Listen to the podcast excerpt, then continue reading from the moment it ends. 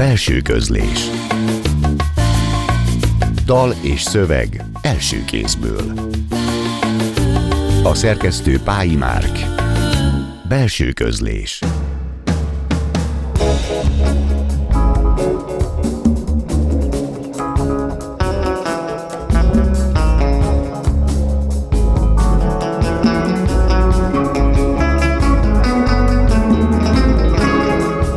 Jó estét kívánok!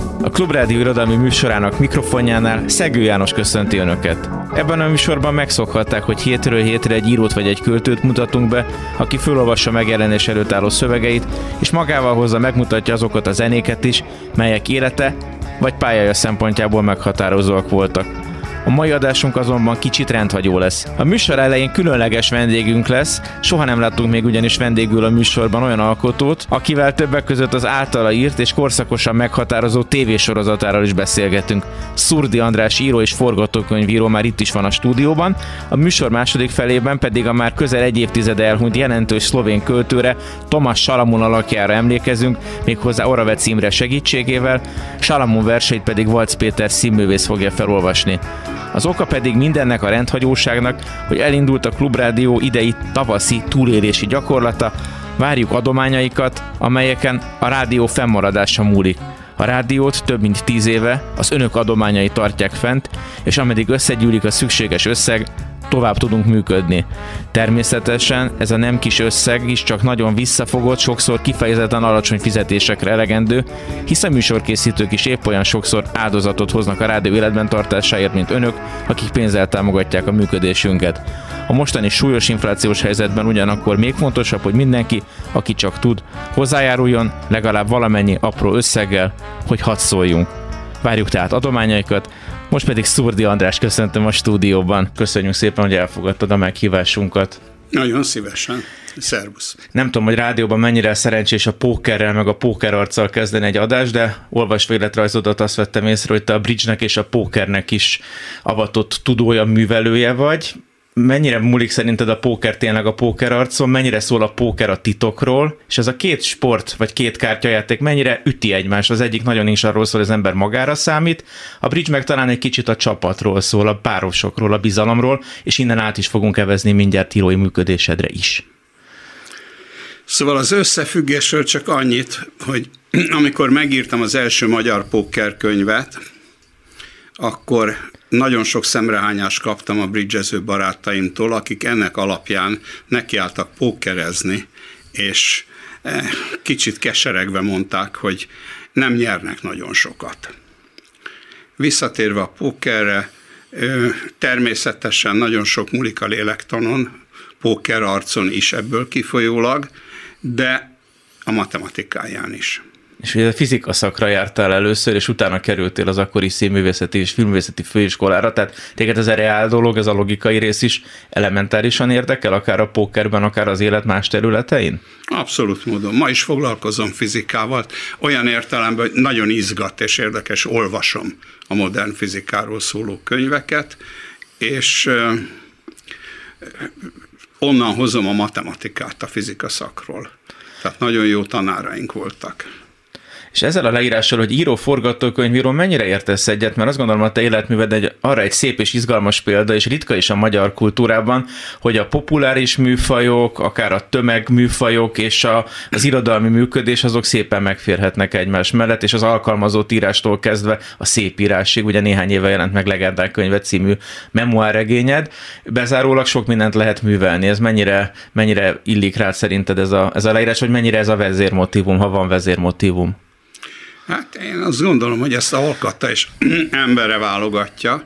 Én mindig azzal foglalkoztam, ami érdekelt. Írásban is, és azon kívül is. Tehát internetbiztonsággal, internetbankkal, pokerrel, bridge és írással, filmmel csináltam filmeket. Ez a szakmám. Tulajdonképpen a diplomám erről szól, hogy filmrendező, film és tévérendező és amikor elkezd valami érdekelni, akkor avval foglalkozom, ami kíváncsivá tesz, amit lehet csinálni, és tudok talán csinálni, és ha nem, akkor átváltok valami másra, ami szintén érdekel. Olyan dologgal még nem foglalkoztam az életembe, amit csak pénzért vagy elfoglaltságból csináltam. Ha nem izgatott, akkor nem csináltam. Könnyen tudsz ilyenekre nemet mondani? Már olyanra, ami nem érdekel, de jól fizetne, vagy nem izgalmas, de kitölteni épp az idődet? Az az érdekes, hogy azért nem, mert majdnem mindenben megtalálom azt, ami izgat és érdekel.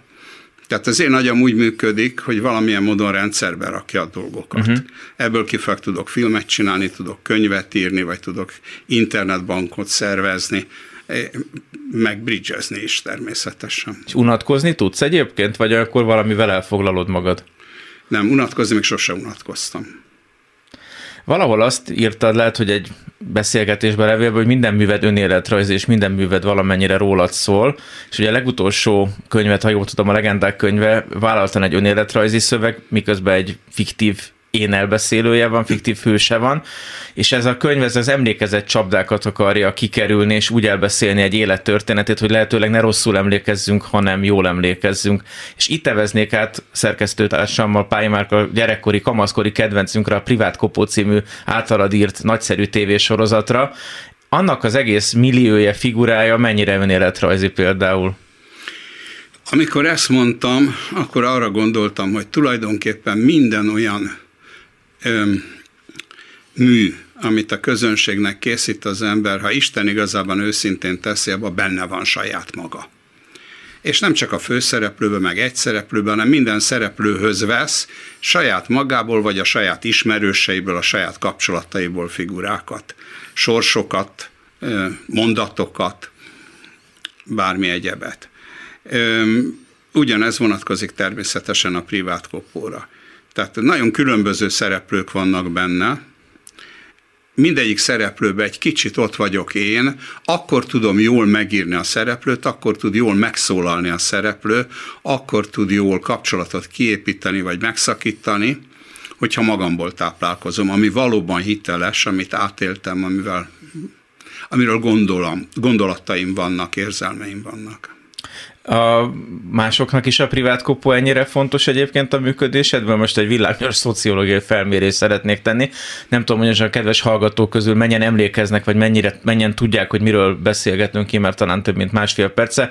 A 90-es évek elején a magyar televízióban egy hat részes krimi sorozat forgott, írója Szurdi András, rendezője Szurdi Miklós volt, főszereplője pedig többek között Kern András, Verebes István, Eszel Nyerinkő, Szabó Dani, Cserhalmi György és az adott része kiváló színészei, és egy Amerikából Magyarországra visszatérő nyomozó, magánnyomozó különböző történetei rendszerváltás utáni Budapesten, amiben nagyon izgalmasan a kor médiája, a kor nyilvánossága, elhárítása, alvilága találkozik, és egy jellegzetesen pesti zsidó nyomozó főszereplő az, aki minden ügyet a végén nagyon nagyon ügyesen megold. Tehát, hogy ez a privát kupa az másoknak is ennyire emlékezetes vajon? Hát erről sejtelmem nincs. Én csak annyit tudok, hogy a jogdíjak alapján nagyon sokszor ismételték különböző televíziókban. És az egyik különlegesség, amit az előbbit említettem is, hogy az egyik főszereplőnek, sőt talán több főszereplőnek is deklaráltan zsidó származása, vagy zsidó identitása van. Ez a mából visszanézve még zavarba egy több, és általában is a magyar tévésorozatok ezt a témát ellentétben az amerikaiakkal, amelyik ezzel rendszeresen játszanak, vagy rendszeresen felhasználják, ez a magyar sorozatoktól igenis nagyon távol volt most akár visszanézve 30 évvel később, ez mennyire tűnik egy bátor gesztusnak, mennyire éreztétek akkor, hogy ennek van valami relevanciája, vagy annyira más világot éltünk akkor, hogy ez nem is volt így kérdés? Semmifajta bátorság nem kellett hozzá, ez valahogy természetesen jött. Ilyen figurákat írtam, találtunk ki, és igen, abban, abban az időszakban foglalkoztatott ez a dolog, tehát az volt az, amikor a Veseleny utcai zsidó iskola megalakult, az én lányom oda került, aztán a fiam is oda került, aztán elhoztam őket, ismertem a tanári kart, eh, ismertem a támogatói társaságot. Ez nekem egy nagyon egzotikus és nagyon izgalmas dolog volt. Azelőtt ez nem volt téma az én életemben. A magad saját zsidósága egyáltalán nem volt téma az életedben? Nemzedékekhez hasonlóan? Olyan, nem, olyan, olyan értelemben téma volt, mint hogy az ember életében témák, a kapcsolatok, a nők, a magyarsága, uh-huh. a a diszidálás kérdése és egyebek, de én nagyon hosszú ideig nem tudtam, hogy én zsidó vagyok. Tehát ez nem volt téma otthon. Uh-huh. Talán amikor én ezzel szembesültem, én még akkor is úgy éreztem, hogy jó, zsidó vagyok, meg magyar is vagyok, meg ember vagyok. Tehát ez volt az elsődleges. Természetesen volt bennem erős önérzet az ügyben, hogy mások határozzak meg azt, hogy én ki vagyok. Uh-huh. És az, hogy ezt előled mondjuk így titkolták, az védekezés lehetett a szüleid részéről, vagy a szüleid ezt talán nem titok, és magad is megírod a könyvedbe, egy erősen baloldali identitásban éltek a felszabadulás után, és az jobban meghatározta a személyiségüket egész egyszerűen, vagy az egész család életeteket? Ez azt hiszem, hogy nem csak ezzel múlt, és nem csak rajtuk múlt. Uh-huh. A 40-es évek vége, 50-es évek, 50-es évek 60-as évekig mondjuk azt, egyáltalán nem volt téma. Valahogy ezt, akik nem voltak, akik a másik oldalon voltak, szégyelték egy kicsit, ami történt a zsidókkal, akik a zsidó oldalon voltak, azok egy kicsit szorongtak ettől. Tehát ez uh-huh. nem volt nyilvános téma. Tudom mondani, hogy hogy benne voltunk első, másik, harmadik elemében, nem tudom én, valamelyik gyereket csúfoltuk ez a do, re, mi, fa, szolati, do, szalonat lopott a zsidó, stb. És meséltem a nagyanyámnak, akire időnként rá voltam bízva, hogy mit csináltunk, és nem szólt egy szót se. Nem magyarázta, nem mondta, hogy én is zsidó vagyok, csak utólag tudtam meg, hogy elment, meglátogatta azt a családot, ahol kiderült, hogy szegények voltak, és akkor valamit segített. De engem nem, nem próbált uh-huh. felvilágosítani arról, hogy ezt ne csináljam, mert én is zsidó vagyok megint a titoknál vagyunk, ami meg annyi művednek, meg a privátkopó meg annyi epizódjának egy fontos, fontos része, és ami a privátkopó, és itt vagyunk a Bencul utcában, most, hogy jöttem a beszélgetésre, ránéztem a mellettünk lévő hotelre, és eszembe jutott, hogy Hajdú, akit Iglódi István játszik, abban a szállodába adja le, mint BMS a titkos iratokat Kern Andrásnak, tehát hogy a város is nagyon intenzív szereplője volt a Hermina mezőtől, a Róheim villától, nem messze, ahol lakott Simon, egészen a Bencur utcáig, és azzal a jellegzetes angol taxival az akkori Budapest is nagyon izgalmas, hogy visszanézhető 30 év távlatából. Arról még beszéljünk egy kicsit, hogy legutóbbi könyved óta mi az, ami most dolgozol, illetve hogy ez az izgalmasság, amiben mindig új kihívásokat keresel az internet biztonságtól, a pókeren át, a szép irodalomig, most éppen hova veti Szurdi Andrást? Á, kicsit kínlódom azzal, hogy öm, tulajdonképpen nem a könyvem folytatását, és mégis a könyvem folytatását írnám, a családomról írnék egy kicsit, és legalább három-négy téma foglalkoztat, és úgy érzem, hogy nincs elég időm már az életből, hogy bármelyikkel is igazából foglalkozzak. Ezek közül egy nagyon érdekelne, de egy nagyon nagy méretű dolog, ez tulajdonképpen az, hogy milyen lesz a jövőnk. Uh-huh. Tehát tulajdonképpen egy, egy olyan jövőkép, amiben élünk, amiben egy mesterséges intelligencia határozza meg a viszonyokat, hogy ne pusztuljon el az egész emberi civilizáció. Szóval erről, egy, erről van egy nagyon komoly elképzelésem, és azt hiszem meg is tudnám írni, és természetesen én nem szeretem megírni magát a rendszert, amire az agyam jól működik, hanem szeretem megírni a, a benne szorongó, sorsukat élő embereket és emberi kapcsolatokat. Tehát ez is arról szólna. De ennek megvan mindenféle vázlata, de félek tőle, hogy ez nem fogok hozzá kezdeni, mert ez egy nagyobb szabású dolog, mint amivel elbírnék. A nagyanyám történetét azt, azt írom, írom, nagyon nehéz fogást találni rajta. Ez az apai vagy az anyai? Nem, ez az anyai nagyanyám, aki egy viszonylag gazdag zsidó úriasszony volt, uh-huh aki nem valami nagyon jól élt a nagyapámmal, aki a második férje volt, az anyám volt az egyetlen közös gyerekük. Előtte ez a nagyanyám már szült kilenc gyereket. Hát özvegyasszony volt, onnan jött a gazdagság, és aztán, amikor föl kellett tenni a sárga csillagot, akkor nem tette föl. Volt, bérháza volt, meg nem tudom én, mert ezeket elvették tőle. A lakása is tulajdonképpen a két erdélyi kisasszony volt a szakácsnő és a társatnő, vagy a szobalany, nem tudom én ki, házvezetőnő, az ő nevükre került át, és uh-huh. aztán egy ponton a nagyanyám lekerült a szenes pincébe, és ott vészelt át hónapokon keresztül a nem ment be a gettóba, nem vitték el, hanem ott élt. És az én számomra egy ilyen négy nyelvet beszélő, kilenc gyereket szülő e, úriasszony, aki időnként olyan elkényeztetett helyzetben volt 30-as, 40-es években, hogy el tudott menni a barátnével Badenbe bridgezni. Nem tudom mi, ült egymaga, és szembe kellett nézni az életével a bapincébe. Hónapokon át. Uh-huh ez a történet, ami, amint keresem a fogást, és amit próbálok írni, en, ebben a nagyanyámmal én nagyon sokat éltem együtt. Tehát én oda voltam száműzve, amikor az öcsém született. Uh-huh. És ö, ha meg tudom írni, meg fogom tudni. A fogás az formát jelent? Ezt még hadd kérdezzem meg a megfelelő Nem. hangot, figurát, nézőpontot, tulajdonképpen, tónust. tulajdonképpen a kibújást a közhelyek alól. Uh-huh. Tehát nagyon-nagyon könnyen adja magát az, hogy az ember ezt közhely formában leírja, hogy a házmester fia az zsidó vadász volt mondjuk. Ez így volt, Igen. de ezt, ezt normálisan, szóval e, nem az a kerete a dolognak, hanem amit ők átéltek. Uh-huh. Tehát tulajdonképpen azt mondanám, hogy a, a, a kezdete, amikor már lennél a pincébe, egy jó ideje, tehát nem a levonulásával kezdődne, és hát ez is egy kicsit ilyen novellisztikus, ilyen epizodisztikus forma. Az arról szól, hogy a pincébe ketten vannak, ő meg a patkány. Egy patkány. Uh-huh. Akit etett végül is. És ezzel a patkányal én találkoztam amikor náluk laktam. Egy nagyon érdekes történet.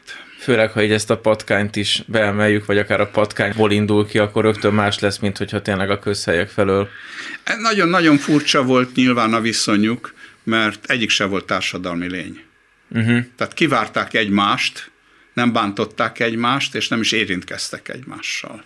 Csak mégis valami függő viszonyuk nagyon szépen köszönöm, hogy ebbe is beavattál minket, meg abba, hogy egy kicsit megismerhettük ezt a sok irányú, sokrétű működést, és hát további sok sikert kívánok mind a pókerasztalnál, mind a bridge-nél, és mind az íróasztalnál is, úgyhogy nagyon szépen köszönjük Szurdi András írónak, forgatókönyvírónak, hogy vendégünk volt itt a belső közlés mai rendhagyó adásában, amely a Klubrádió tavaszi adománygyűjtő időszakához kapcsolódik, amikor is várjuk felajánlásaikat, amelyeknek köszönhetően a Klubrádió továbbra is életben maradhat és ha már pókerrel kezdtük ezt a mai adást, akkor a póker a következő beszélgetésben is szóba fog kerülni, Tomás Salamon egyik kötetének a címe, ugyanis Orave címrét fogom hívni telefonon, és vele fogok beszélgetni a jelentős szlovén költőről, Tomás Salamonról, akivel személyes ismerettségbe is volt, de még előtte hallgassák meg Tomás Salamon verseit a Póker című kötetből Valc Péter felolvasásába.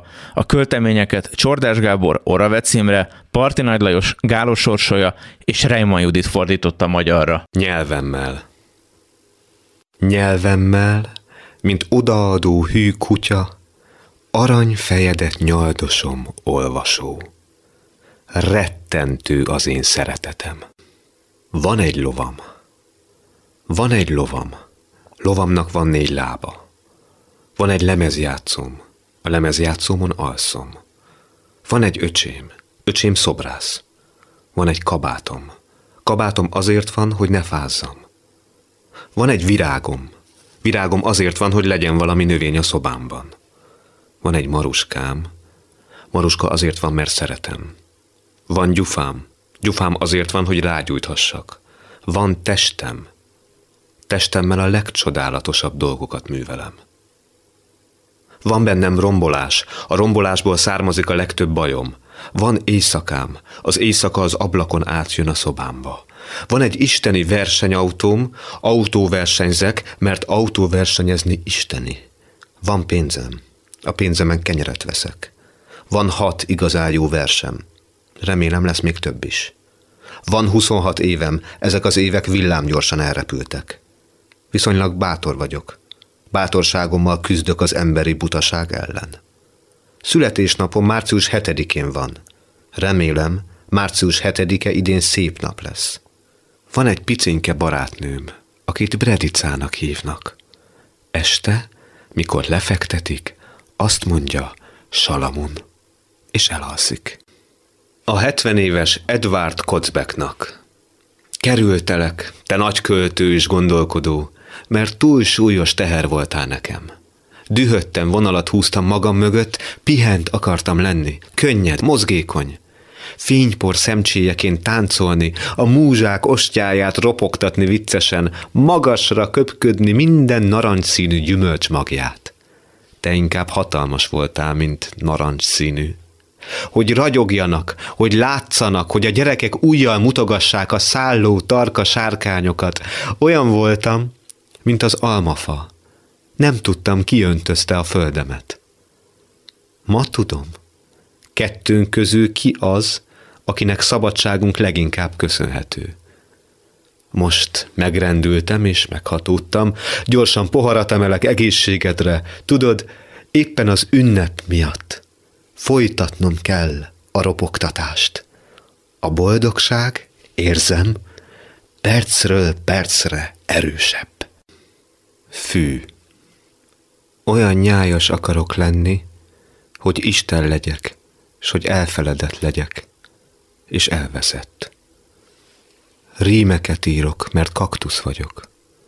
Ember embernek nyírkosa, ezért csókoljuk szájon egymást. Magam nem tudok egy kávét se fűzni, és nehéz velem élni. Maruska tűri, Anna nem tűri. Mintha egy tigris vetne diszkoszt, és vele játszanék lustán, és megszabnám neki a magasságot. De a tigrisnek nincs keze, és nem tudja, hogy nincs, és hogy képtelen erre. A tigrisnek foga van, és szíve patakok folynak rajtam keresztül, és megtrágyáznak, és minden fű, zöld fű. Ha szomorú vagyok, felkelek, s megyek a világ körül. Nem vagyok felkészülve a halálra, de akármikor kiszűrcsölöm, mint a levest, amit a nyanya ad. Zihál a halál, mint a zuhatag. Zihál a halál, mint az anyám. Semmi keserűt nem vonok utánam. Most négy éves vagyok, négy és fél, és a férfi kisfia, kit szeretek. Ha idősebb volnék, neki is több, mint huszonkettőnek kéne lennie. De azt akarom, hogy örökké olyan fiatal és szép és gyönyörű legyen, mint ma, ezért örökké négy és fél leszek. Orosz vagyok, mert ő orosz, Cindy hozott nekem kávét, mert annyira koncentrálok, hogy az egész házon át sugárzom, a kertre, a parkra, a mókusok közé, kikkel majd el fog játszani Anna, amikor megjön a hajón Maruskával. Élni fogunk, és azt fogom mondani, Ain't no mambasnake in America. Yucatán. Maruska, Anna, Franci, Bob meg én 71 karácsonyán Mexikóba megyünk. Emberekre gondolok majd, akiket szeretek. A szélvédő üvegén át a sivatagot nézem, Anának pisélnie kell. A bűnre gondolok, amelyet szétvet a fehér izzás. Szeretem Bobot, a hold testét is szeretem, mikor érett, mint Maruskáé. Pihentek leszünk, s fáradtak, döngetvén a falat, a lélek is hús között, puhán, mint egy egészen érett gyümölcs, a földcs az ég új mérlegén, jótevően megáldva borral, elrejtezve a benzin ellenséges pincírei elől, a testi szabadság ragyogásától kisebesedve, kitartóan a rosszindulatú gyanakvás közepette ringunk, nevetünk a tigrisek folyójával, együtt kanyargunk, és újjászületve törünk délnek. Maruska Anna Maruska Anna Franci Bob Istenek ember alakban Josephine és Anselm meg a Bunch of Kids. Anna Nórával vonatosdit játszik a kis Scattergoody kertben. Maruska olvas, és néha hasra fordul a nyugágyon. Franci alig, hanem fürdik és szépítkezik, mert óramű pontossággal többnyire velünk kell. Bob egy elkészítendő szerkezeten töri a fejét és verset ír. Josephine az esőben sétál és énekel. Anselm természetesen alszik, sarki nappalát jócskán az éjbe nyújtva. A Bunch of Kids különféle iskolákban vihok. Painted Desert amikor megérkeztünk az arizonai Painted Desertbe, eszembe jutott Heidegger.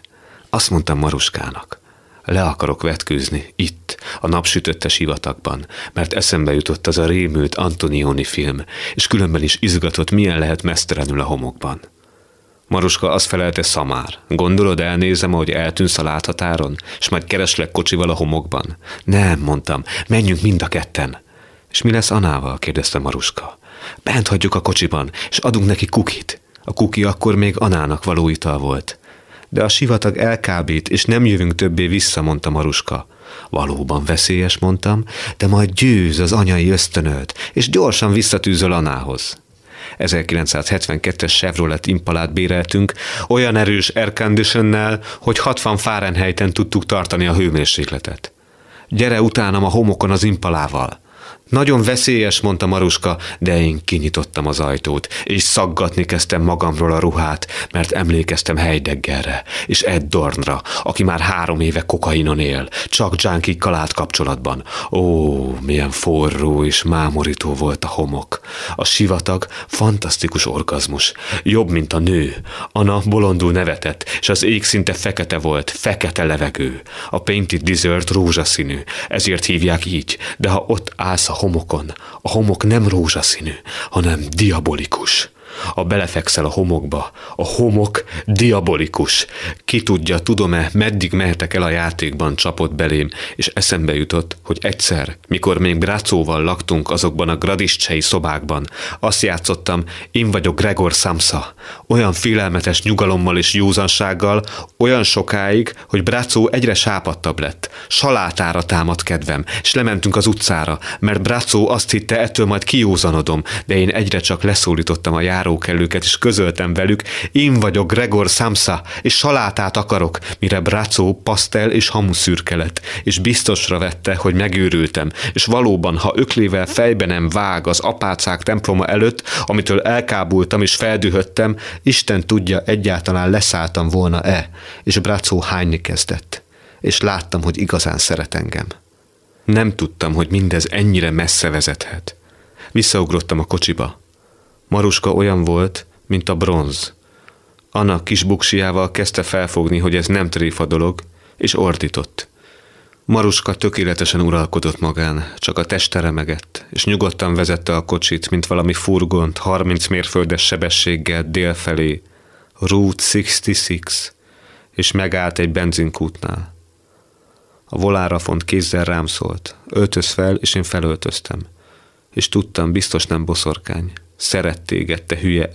Egyszer az exhibicionizmusot fog eltépni. Aztán öt napot töltöttünk a Grand Canyonban, békében és gyengítségben, és én megállás nélkül fényképeztem Maruskát.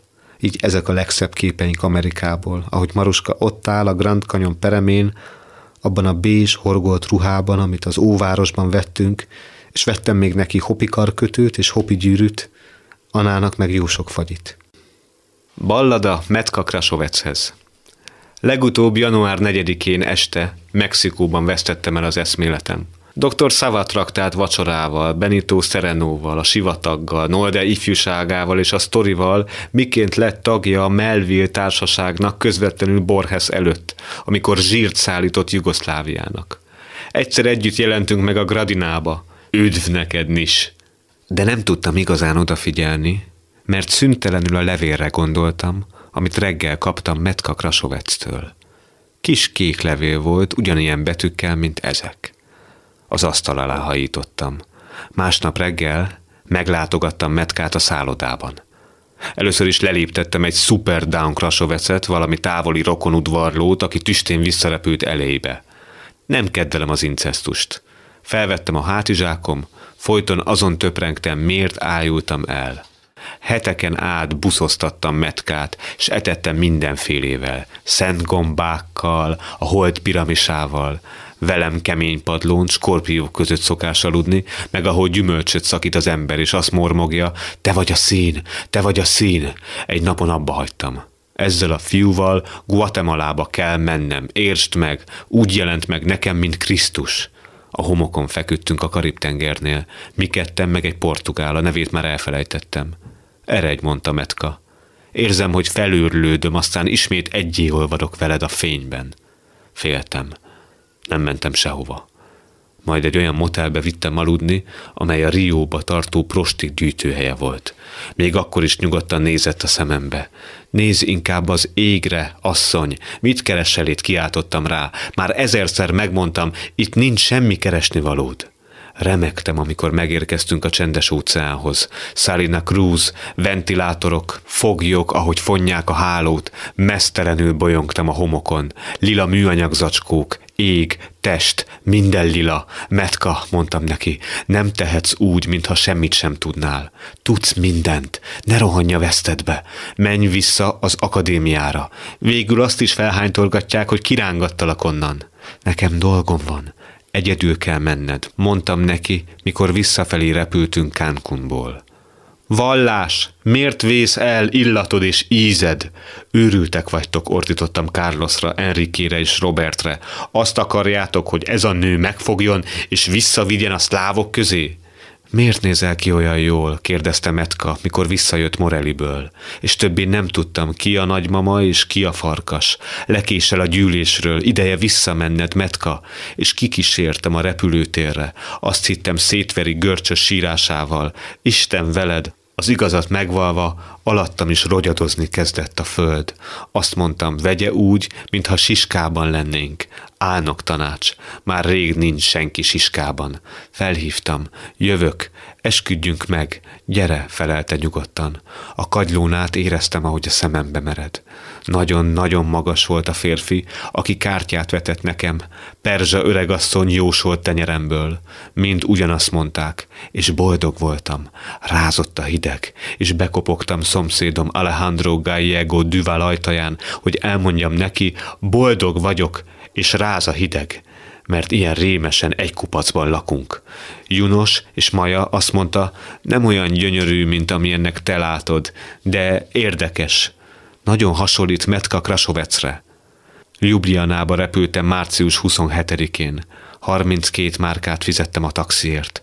Metka beteg volt és sápadt. Visszaadtam a színét, és nem engedte, hogy hordjam a fiú gyűrűjét is, hanem azt akarta, csak az övét viseljem.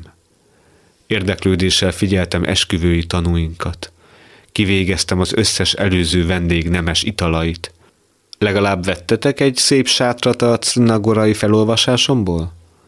A Snezsniken megjelent két őszsuta. Itt vagyok. Kezem parázslik. Az én sorsom Amerika. Internacionálé. Hogy gyűlöllek titeket szép és elegáns nők, lelkemet és véremet szívjátok, vagyis az emberiségét. Contessa Giordano, Nina Suvan, Maruska Kresse, Metka Krasovec, egy kutya. Műanyag redőitekért öregszem, nyakamból szörmebundámra lógnak akik kioltottak minden szent motort, és megölték a hódokat.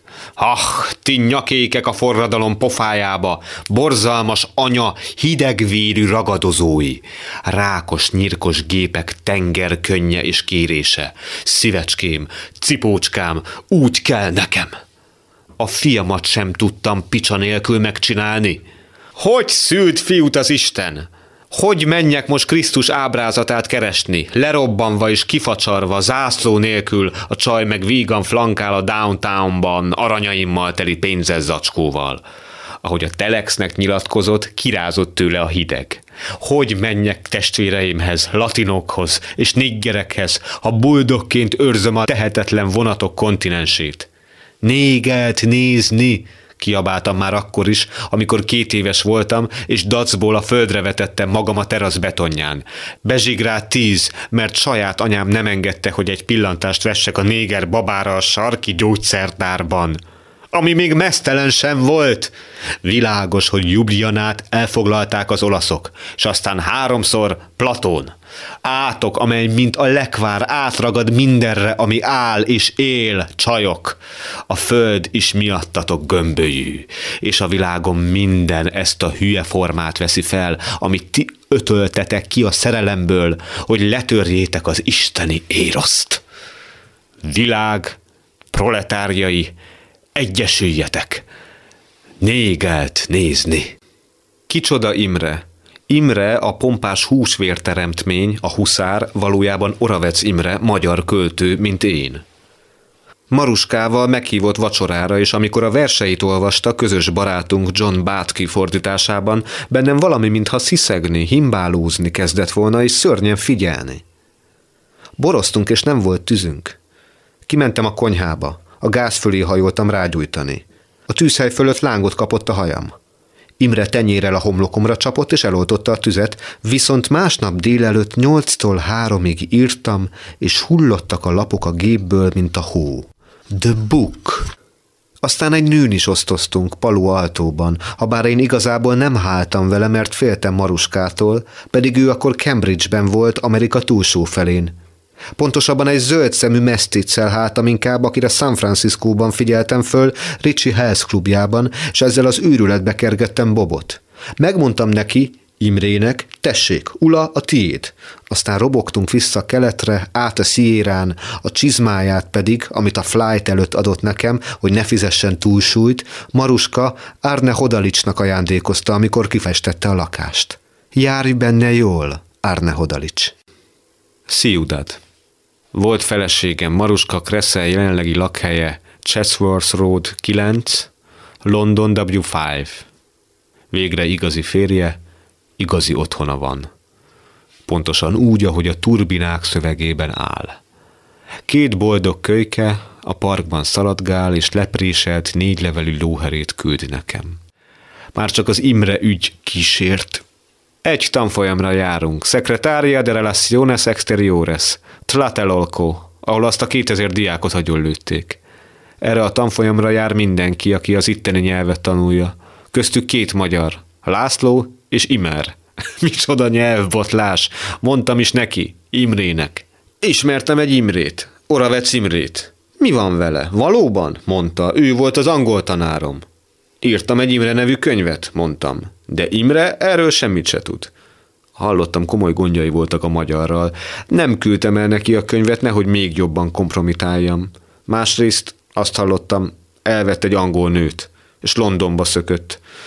No es un poeta de gobierno, mondta a magyar, de valahogy boldogul. Fantasztikus ember szövevény a világ. Mindjárt írtam neki. Értsd meg, nem küldhettem könyvet ezekből a szerencsétlen országokból, ahol a túlsó járdáról se halljuk egymást. Londonban hagytam, a volt feleségemnél, mert azt hittem, Londonban vagy. Intézd el vele. Krakó. Gombravics, proszę jest chorym człowiekiem, out of his mind. Ő felelős azért, ami ma Lengyelország. Edinboróban olvastam, boldogult férjem ott adott elő anatómiát. Akárhogy ér véget a háború, mi salátával nem tennénk tönkre a parkokat. Thomas Mann mindinkább down volt. Flukovski asszonyhoz írott leveleiben sohasem fette fel úgy magát, mint előttem. A lánya úgy döntött, Jugoszláviába megy lövöldözni. Amint elvesztette az első férjét, kerített másikat. Nekem álmomban sem jutna eszembe mással pótolni Jacust. Így kerültek a családba komcsik. Ha jól tudom, Heda, az unokám a nyáron majdnem feleségül ment egy hinduhoz, aki a Boacsal repült Londonba. Mesztelenül. Norvidot fordítson inkább, akit a mamája annyira szeretett. Én is éltem zsidók közt, amikor burdelnél tanultam, csak hogy én tudtam, mikor kell abba hagyni. Ők nem. Spleen. A románok lakta térség spleenje biztosan a legforróbb vaj a valaha megrángatott kabátújak közül. Romlott hús a szláv szendvicsben, romlott kenyér a romlott húson. Nem csoda, hogy nem megy ez a satt abba a füllet folklórba vissza. Villám gyorsan egy platform kell, hogyan reagáljunk a kisnépek kibaszott búbánatára és részek cinizmusára. A finneknek ott a sauna, a magyaroknak a ló, az ő hallgatásuk oké, okay, halál józanul amellett vagyok mégis, hogy az ilyen rákfenét bombákkal operáljuk. A hitetlen unoka. Gyerekek, Triest és Bécs között alhattok a vonaton. Útközben nincs semmi. Nagyanyám, Milagulics, 1891-1978. Ne szunnyadj el Velence és Bécs közt a vonaton, nyájas olvasó.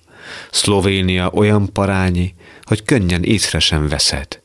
A Sierrától keletre fekvő rancsomnál is kisebb. Inkább állj föl, hajolj ki az ablakon, bár ki van írva tilos, hallgass aranyszavamra.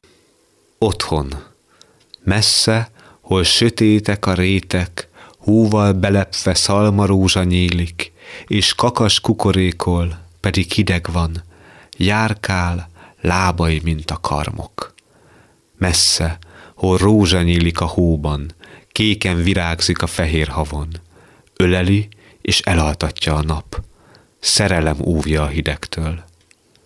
Messze, hol a párkányokról vízesések zuhognak, hol testükkel védik a füvet az ergék, van egy híd, én lógok a hídon. Nem tudom, ugorjak-e, vagy ússzam. Messze a házból kanálcsörgés hallik, füst, fehér füst a fényes égen, kenyérillat, puliszka illat. Egy kislány ablakot nyit, madarat etet. Messze a fenyvesben színes szalag a fákon. A fák havasak, de szánt sehol. Leszakad egy szalag, száll, mint a sárkány. Az ég kékjére hajtsd le fejedet. Valc Péter olvasta föl, egy jelentős szlovén költő, a 2014-es év legvégén elhunyt Tomas Salamon verseit, most pedig nagyszerű költővel, Oravec Imrével fogok telefonon beszélni, aki jó ismerőse volt, és egy időszakban közeli pályatársa is a szlovén költőnek. Szervusz Imre, köszönjük, hogy elfogadtad a meghívásunkat. Szia! Te fordítottad is Salamon verseit, ezek közül el is hangzott néhány az előbb, de elsősorban az emberi alakjáról szeretnék egy kicsit beszélni veled, ugyanis te ismerted is jól Tomás Salamont, még a verseibe is szerepelsz. Először arról, hogy Amerikában ismerkedtetek meg, ugye ez mikor és hol történt, és hogy emlékszel erre vissza? 73-ban voltam én a nemzetközi íróprogramban, három hónapig, ő akkor már jó ideje ott volt, aztán egy éves időt kapott, és ott ismerkedtem meg vele, meg az ő baráti körével. Bocsánat, ez az Iowa író program volt, jól tudom? Igen, a, bocsánat, Iowa, igen, Iowa. Ő ott volt, és akkor már nagyon jártas voltak Amerikában, én abszolút kezdő voltam, nem is értettem, hogy miért rajong annyi, annyira az országért, és aztán megértettem, mikor magam is rajongani kezdtem, de az már később volt. Hát furcsák voltak a versei, különösen nekem akkoriban egy abszolút zártság mellett tettem le a voksot, aztán be is láttam, hogy a Zsák utca, mert egy teljesen nyitott valamit írt mindig. Még a saját életéről szóltak a versenyek, és így emlékszem rá. Ezekből aztán később én fordítottam is az angol változatokból, mert volt elég sok, már akkor megjelent jó pár verse az amerikai folyóiratokban, de aztán elszakadtunk egymástól, de miért elszakadtunk volna, vele, meg egy egy barátjával, Bob Perman úgy hívták, és egyetemi professzor lett valahol, úgy tudom. Uh-huh.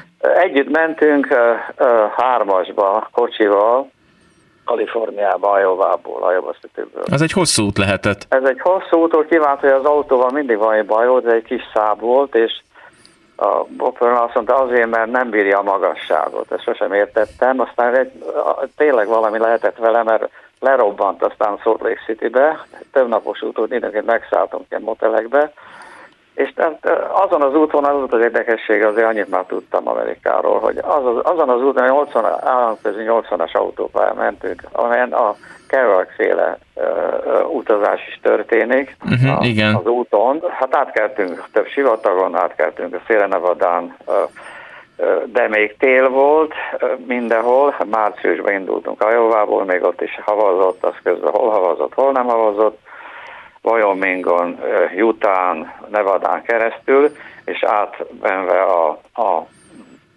a Sierra Nevadán, megérkeztünk Sacramento-ba, hiszem ott ért véget a 80-as, és döbbenten tapasztaltuk, hogy nyár van, hogy virágzanak a cseresznyefák, a baracfák, a narancsfák, meg minden, és aztán egy közös barátunknál, John Bátki alakít különben Magyarországon elég ismert, műfordító. József Attilát fordította, és akkor épp ott tartózkodott, bérelt a feleségével, barátnével egy házat, és mindannyian ott szálltunk meg, tehát volt hely a házba, és akkor ott, ez a, a úgynevezett hippikorszak vége volt, még tele volt a város ilyen hosszú fiúkkal, lányokkal, és úgy úgy, úgy lézengtünk mindenfel. Egyik parkból ki, egy, egy, egy kocsmába be, le az óceánpartra, akkor vissza, Szóval olyan, olyan volt az egész, mint egy ilyen karneval, magánkarneval, de komolyabb helyekre is elvittek, különösen John Batkék, meg talán persze ő is, és hát akkor volt igazán a virágkor a City Light Book, Booksnak, tudodnak a kiadónak, a Ferlingetti kiadójának, meg a többiekének, és tudom, hogy több ilyen felolvasáson részt vettük, meghallgattuk az, a, ezeket a nagyokat annak idején, akik, már, akik még éltek közülük, persze, erről már rég nem élt, ha jól emlékszem. Ez San Francisco, ugye? Ez a... San Francisco, igen, Palo Alto, szinte külváros a San Francisco, van a Stanford Egyetem, és ott lakott John Watt, és ott, ott, ott éjszakáztunk. Ez a mai szilikonvölgy is, bocsánat, hogy a szabadba vágtam. És akkor, amikor az én időm lejárt, mert vissza kellett jönnöm Európába, de vissza is jöttem a keleti partra, aztán mentem Kanadába, ő még ott maradt, azt nem tudom, mi lett vele, mert volt valami másik ösztöndíja, és valahol el kellett volna menni, és lehet, hogy el is ment, és abban maradtunk, hogy majd találkozunk Európát, legalábbis levelezünk, és amikor én visszakerültem Magyarországra, írtam neki, és nagyon sokára válaszolt, hogy ő, ő csak úgy tudja ezt a váltást elviselni, hogyha minden kapcsolatát megszakítja, stb. stb. és meg is szakított, tényleg nem írt még egyszer. Aztán nagy dolog voltam neki, én tudod, hogy van egy ismerős, aki meghív, és elmész Jugoszláviába, mert Jugoszlávia volt a nyugaton. Igen. Meg, tudod. És és semmi, semmi, és egyszer nem tudom, hogy felkeresette, vagy telefonálta, telefonál, nem telefonálta, se lakásom, se telefonom nem volt, de megjelent nálam, vagy valakivel üzent a Rajk László, aki ismerte a Salmot, és elhozott tőle nekem egy könyvet, aminek az volt a cím, hogy Imre.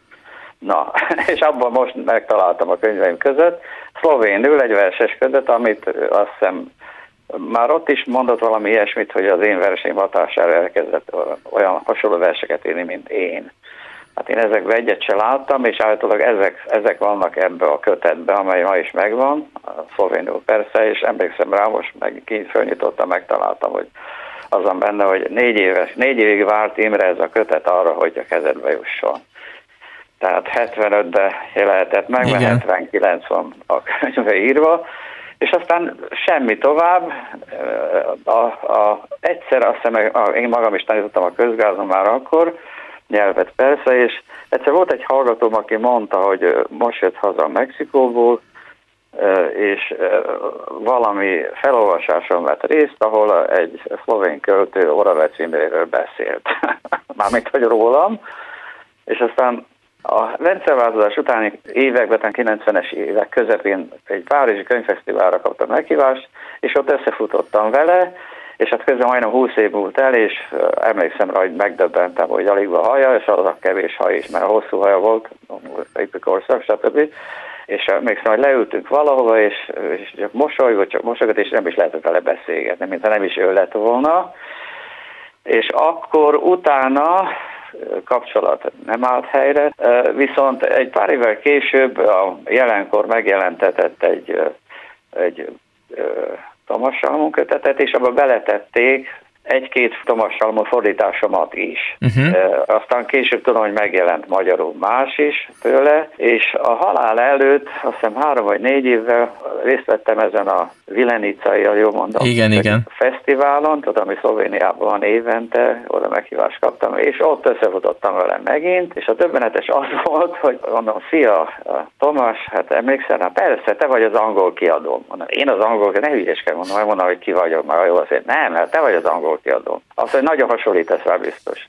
Küld el neki a verseidet feltétlenül, szóval a furcsa volt ez a beszélgetés, azért nem tudom, hogy néz ki az angol kiadója, de azért azt gondoltam, hogy mégiscsak tudja, hogy akár mennyit változtunk, azért nem téveztünk. Hát a megszólalásig talán nem hasonlít rád. Hadd kérdezzem meg, miután ezt röviden elmesélted, hogy mi volt a meglepőbb? Az, hogy beleírt téged a saját verseibe, és ennyire intenzíven került? Nem tudom, nem tudom. Nem ennek tudom, mi lehet az oka egyrészt, és ezt te hogy fogadtad? Már Ajovában is mondta, hogy nagyon tetszenek neki a dolgaim, és hogy közben annak hatására ír. És én ezeket nem is láttam, és döbbenten tapasztaltam azt, aztán, hogy egy egész kötet lett abból, amit állítok az én hatásomra írt, és ennek ezt a címet adta. Mi volt De a reakciód, mikor beállított Rajk László ezzel a kötettel, és odaadta neked 79-ben, és leesett a tantusz, hogy ennyire intenzíven vagy benne ebbe a köt... Igen, de ugyanakkor rejtés volt, hogy, hogy, hogy nem, tudom, nem, tudom, hogy mi ez, és már nem tudom, hogy ez most engem parodizál, vagy engem utánoz, vagy... És az, hogy ti jóba lettetek, az mennyire szólt arról, hogy két kelet-közép-európai ember találkozik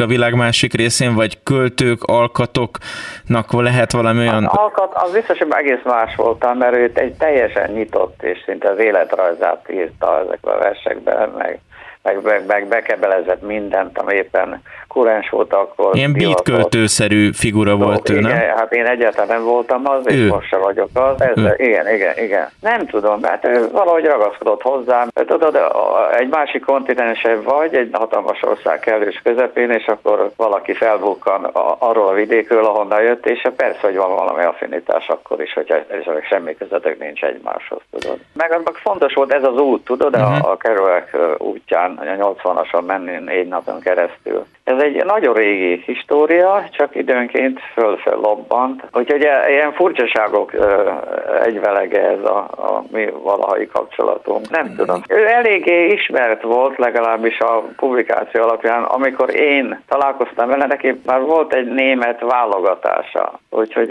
nagyon jó volt ilyen szempontból a promóciója. Én meg mondjuk hozzá képest egy, egy ismeretlen senki voltam. Hát neki megvoltak már az amerikai kapcsolat, nyilván német kapcsolata is. Uh-huh. Ne, nem tudom. Nyilván egész más volt a Jugoszláviából is menni Amerikába, na, mint... Így van, így van, így van. Tehát ez egy más, másik, másik kávéház ő, volt. Ő, ő, ő a szabad világban élt Jugoszláviába, és könnyen eljutott mindenhez, amivel el voltunk zárva és nem csak irodalomra gondolok, minden egyébre, és hát hmm. utazhatok, hogy más nem mondja. Igen, hát nagyon köszönöm, hogy ezt a különleges utazást felidézted, az első kaliforniai élményedet. Köszönöm szépen még egyszer, Na, Imre, hogy rendelkezésünkre álltál. Minden jót kívánunk, köszönjük szépen. Orvec Imrével okay. beszélgettünk Tomas Salamon költészetéről és emberi figurájáról. A 2014. december 27-én elhunyt szlovén költőre emlékeztünk Oravec Imrével. A beszélgetés előtt Valc Péter olvasta föl Salamon verseit, ezek a versek a 30 évvel ezelőtt megjelent 1993-as kiadású Póker című kötetéből származnak, amely az első és igazából máig egyetlen igényesen válogatott és fordított magyar nyelvű Salamun kötet. Egy-két példányt az interneten meg lehet szerezni 2000 forint körüli áron, akit érdekel, annak érdemes rákeresnie. Ne feledjék, múlt héten a március 15-i nemzeti ünnepen elindult a Klubrádió adománygyűjtő időszaka. Kérjük, hogy lehetőségeikhez mérten tegyék lehetővé fennmaradásunkat. Ha fontos önöknek a Klubrádió és az ilyen kultúra és értékközvetítés, amit a mai adásban is hallhattak, az adományaik nélkül ez a rádió nem fog tudni tovább működni. Most megköszönöm a figyelmüket a hangmérnökök Gál Bence és Csorba László nevében is, további szép estét kívánok. A műsorvezetőt Szegő Jánost hallották. Belső közlés. Dal és szöveg első kézből. A szerkesztő Pályi Márk. Belső közlés